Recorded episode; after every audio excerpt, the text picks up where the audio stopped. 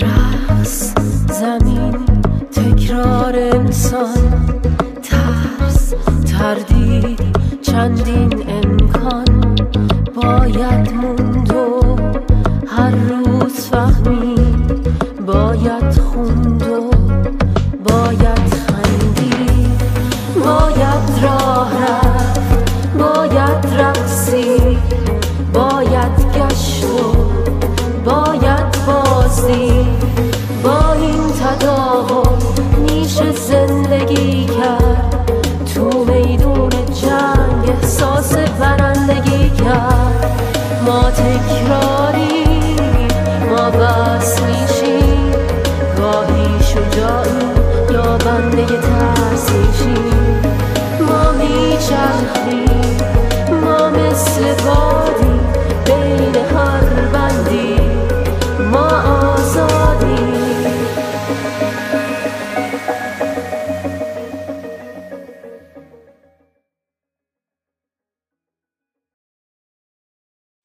دوستان عزیز سلام، فائزه هستم با قسمت بیستم از کانال صمیمی با خود در خدمتتونم. اسم امروز صحبتمون هست با افکار منفی چی کار کنیم. همه ما تجربه کردیم که یه موقع‌هایی یه فکرایی میان سراغمون که دوستشون نداریم. وقتی که اون فکرا میان سراغمون به خودمون احساسمون بد میشه، حس میکنیم که آخه من خیلی آدم خوبیم، این فکر رو از من بعیده، چرا این فکر رو دارم میکنم، اصلا من میخوام مثبت فکر کنم و شروع میکنیم اون افکار رو ازش فرار کردن و بعد همون این تجربه رو داریم که اون افکار هی برمیگردن هی برمیگردن و انگار ازشون نمیشه خلاصی پیدا کرد. یه انیمیشنی رو میدیدم که در مورد این بود که چطوری مدیتیت بکنیم، چجوری مراقبه بکنیم و خیلی جالب بود، تشبیه خیلی قشنگی استفاده کرده بود. یک آدم سامورایی بود که نشسته بود و تلاش میکرد مدیتیت بکنه و مراقبه بکنه.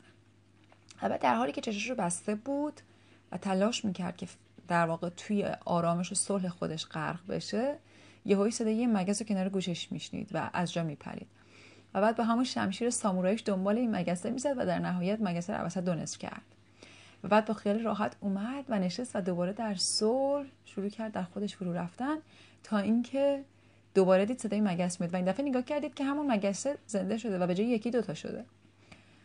و داستان همینطوری ادامه پیدا میکنه تا اینکه این آدم همینطوری مگس‌ها رو نصف میکنه نصف میکنه و این مگس‌ها هی زنده میشن و هی دو برابر میشن.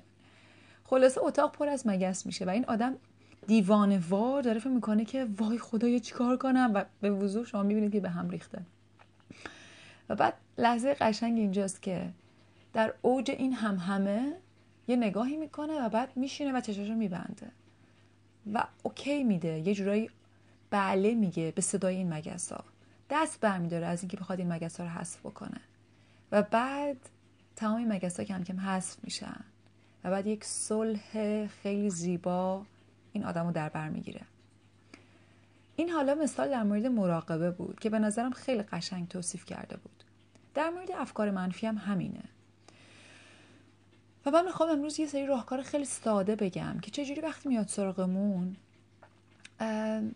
یه خورده صلح بیشتری پیدا بکنیم، یه خورده از این حالت تنش رها بشیم.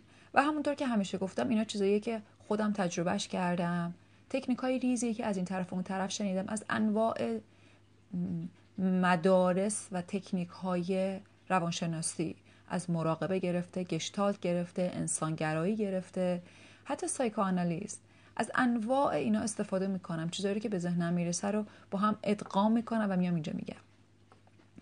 یه مثال براتون میزنم. تصور کنید که یک پدر مادری دارن، یا مثلا حالا یه مادر یا یه پدر دارن با بچه کوچیکشون میرن و یهو بچه بستنی فروشو میبینه و میگه مامان بستنی میخوام، بستنی خوبه، بستنی خوبه. بعد مامانه میگه که بستنی بده، بستنی شکر داره، نه بستنی بده. و بعد بچه میگه بستنی خوبه، مامانه میگه بستنی بده. و تصور کنید که اینا به مدت یک ساعت هم جوجار هم داد میزنن. بچه میگه بستنی خوبه، مامانه میگه بستنی بده. و هر کدومشون دارن واقعا از دنیای خودشون نظر میدن. برای بچه ادراک این که شکر بستنی میره و به من صدمه میزنه وجود نداره، بنابراین واقعا بستنی براش خوبه، خیلی شیرینه براش و لذت بخش. و از نظر مادر بستنی یه چیزی که دندونش خراب میکنه، قند زیاد داره و بستنی بده. ماجرا اینه که اگه این دوتا همینطوری ادامه بدن و همینطوری هی این بگه اون بگه، مثل یه اله کلنگی با هم دیگه بازی بکنن، این ماجرا هیچ وقت تموم نمیشه و فقط تو سر کله هم میزنن. حالا فرض کنید که در درون این داینامیکی که الان توصیف کردم یک نفر سومی باشه که من دوست دارم اسمشو بذارم شاهد. حالا میتونیم توی روانشناسی بهش بگیم سلف، ایگو یا خود. در واقع یکی کودکه، یکی والده و یکی این وسط هست که نقش سومو داره، مثل یه شاهده، مثل یه قاضیه. این قاضی میاد و گوش میکنه حرف دو طرفو و میگه که خب بچه راست میگه، مامانم راست میگه. و نقش این قاضی اینه که یه صلحی برقرار بکنه در این مملکت، در این مملکتی که همون بدن ماست، وجود ماست، وگرنه همینجوری ما با تنش زندگی میکنیم. و اون قاضی نقشش اینه که اگه قاضی خوبی باشه، شاهد خوبی باشه، نقشش اینه که یه جورایی خوشی دو طرف رو در نظر بگیره، یه جورایی نگه که یکی برنده است یکی بازنده است، هر دوتا رو برنده بکنه و در واقع تلاش بکنه که به دو طرف بفهمونه که این بهترین مسیریه که من تونستم پیدا بکنم تا هر دوتون خوشحال باشیم. مثلا ممکنه بگه که خب بچه راست میگه، میخواد بستنی، مادرم راست میگه، بستنی زیاد بده. میتونیم مثلا یه قراری بذاریم چند وقت یه بار مثلا بستنی بخوریم، یا مثلا وقتی بستنی میخوریم تا سه روز بعدش مثلا دو برابر میوه بخوریم. یه چنین چیزی، یه چنین چیز ساده ای که دو طرف خوشحال باشن و در این حال احساس کنن که حقشون ادا شده، احساس کنن که حرفشون فهمیده شده، خواستشون در نظر گرفته شده، نه اینکه خواستشون خفه شده و بهشون گفته که نه تو غلط گفتی اون طرف درست گفت. چون که ما هیچ کدوم از صداهای درونمون رو نمیتونیم خفه کنیم، نمیتونیم واقعا خلاص بشیم از یه صدا. همین صداها با ما هستن. اینطوری نیست که بگیم تو بازنده شدی برو بیرون. هر چیزی رو که بگیم برو بیرون میره توی ناخودآگاهمون و نقششو بازی میکنه، از اون زیر هی جفتک میندازه به قول معروف. حالا در مورد مثال، این مثالی که زدم رو به یاد داشته باشین و همینطور مثال سامورایی. حالا در مورد افکار منفی، فرض بکنید که من یه هایی دارم با دوستم صحبت میکنم، یه دوستی دارم که خیلی دوستش دارم ولی مثلا از نظر من دوست شلخته‌ایه، دوستیه که منظم نیست و بعد داره به من یکی مثلا فردا امتحان دارم یا یه پروژه‌ای دارم و انجامش ندادم و داره برای من با ناله میگه که وای این کار نکردم. حالا ممکنه خیلی هم ناراحت باشه، گریه کنه، من این کارمو نکردم، آماده نیست.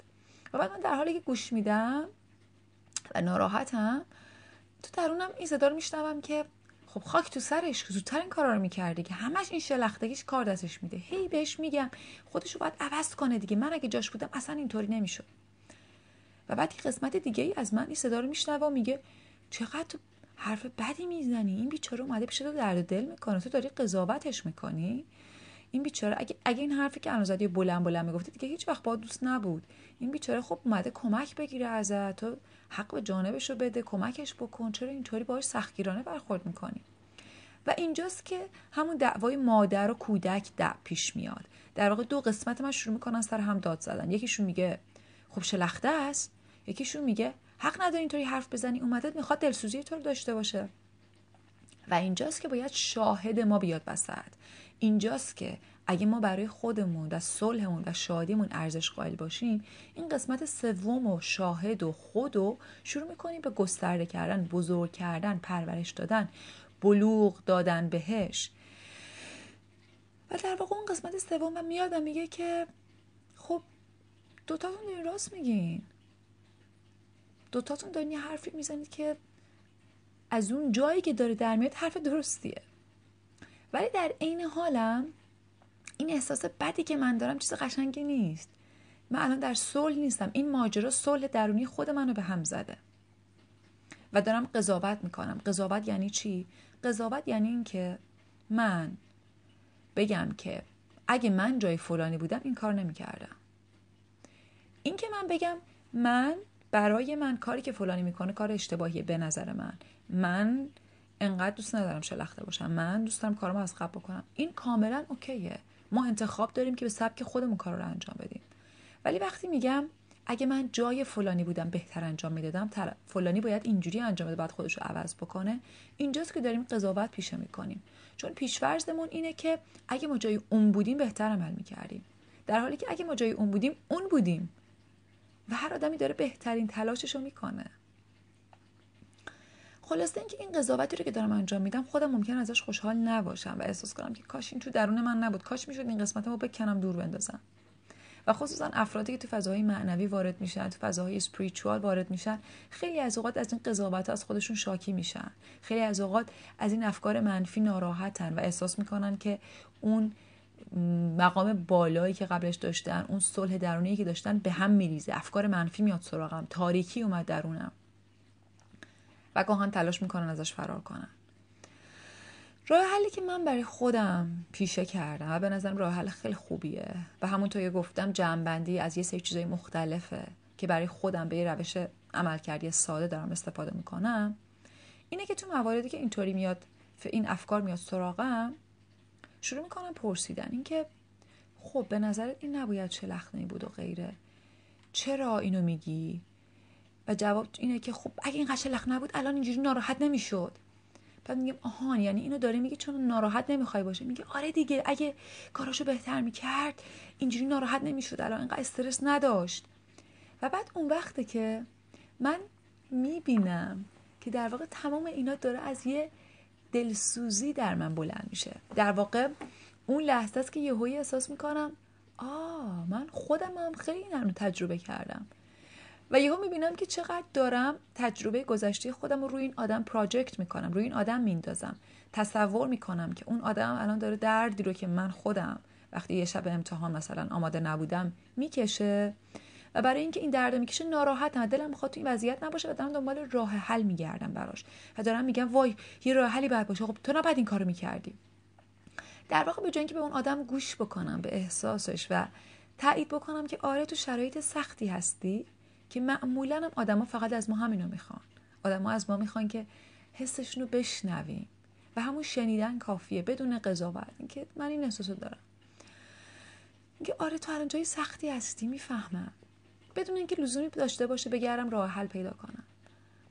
ولی خب وقتی یه قسمت من شروع میکنه این راه حل پیدا کردن، در واقع یه ناراحتی تو درون خود من ایجاد شده از دیدن ناراحتی اون آدم.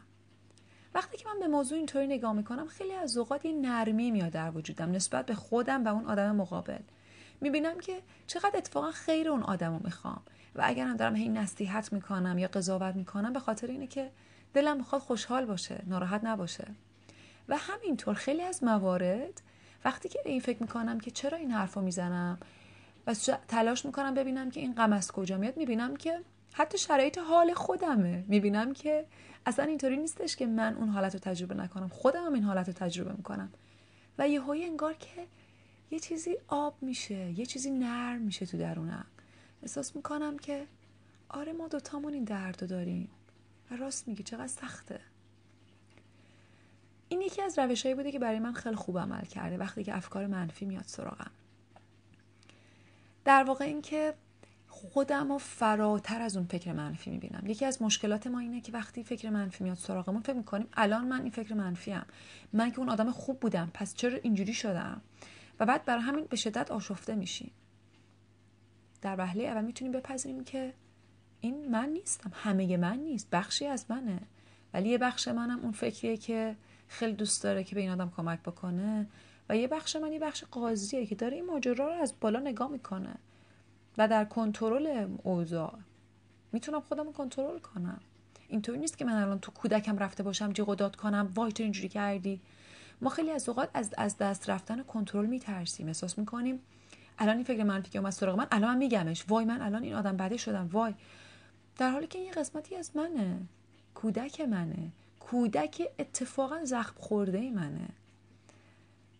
یعنی وقتی که خودمون از این ماجرا زخم خوردیم، وقتی که خودمون حسمون رو نفهمیدن، وقتی که خودمون قضاوت شدیم با بقیه، همین رفتار رو با بقیه انجام میدیم. بنابراین این رویکرد برای من خیلی کمک کننده بوده که بتونم یه رویکرد لطیف و پر از محبت و عشق یا کامپشن نسبت به خودم و دیگران پیدا بکنم. وقتی که میبینم به یه آدمی دارم قضاوت پیدا میکنم، دارم میگم چرا این آدم اینجوری کرد، وای چرا فلان، چرا اینطوریه، یا این از خودم میپرسم خودم اینجا بودم ام. و اینکه وای من چقدر از ناراحتی این آدم ناراحت شدم که اینقدر به هم ریختم، چقدر این آدمو دوست دارم. این بود تجربه که دوست داشتم امروز باهاتون به اشتراک بذارم. امیدوارم که خوب باشین و لذت برده باشین. تا هفته بعد، خداحافظ.